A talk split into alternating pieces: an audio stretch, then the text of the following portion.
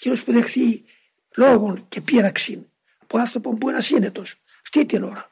Και έκαμε υπομονή και τον ενέχθη. Τόσο πλήρωσε όλη τη γραφή.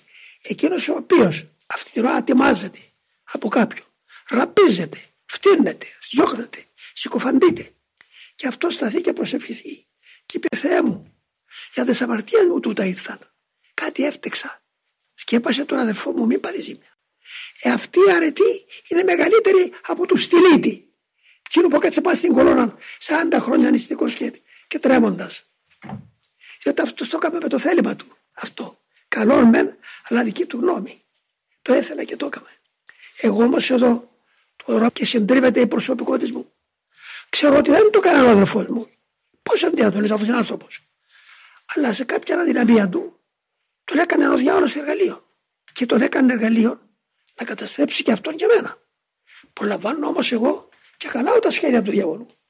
Λυγίζω τα γόνατα μου κάτω, είτε σιτά είτε νοητά, και λέω Πανάγαθε ο πειρασμός που ήρθε πάνω μου. Εγώ τον προκάλεσα. Δεν είναι ο αδελφός μου. Γι' αυτό σε παρακαλώ, οικετεύω, επιμένω. Δεν θα σε αφήσω, θα κρατώ τα πόδια σου.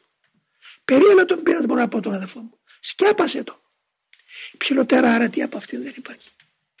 Και αυτά ανήκουν σε εμάς τους κοινοβιάτες.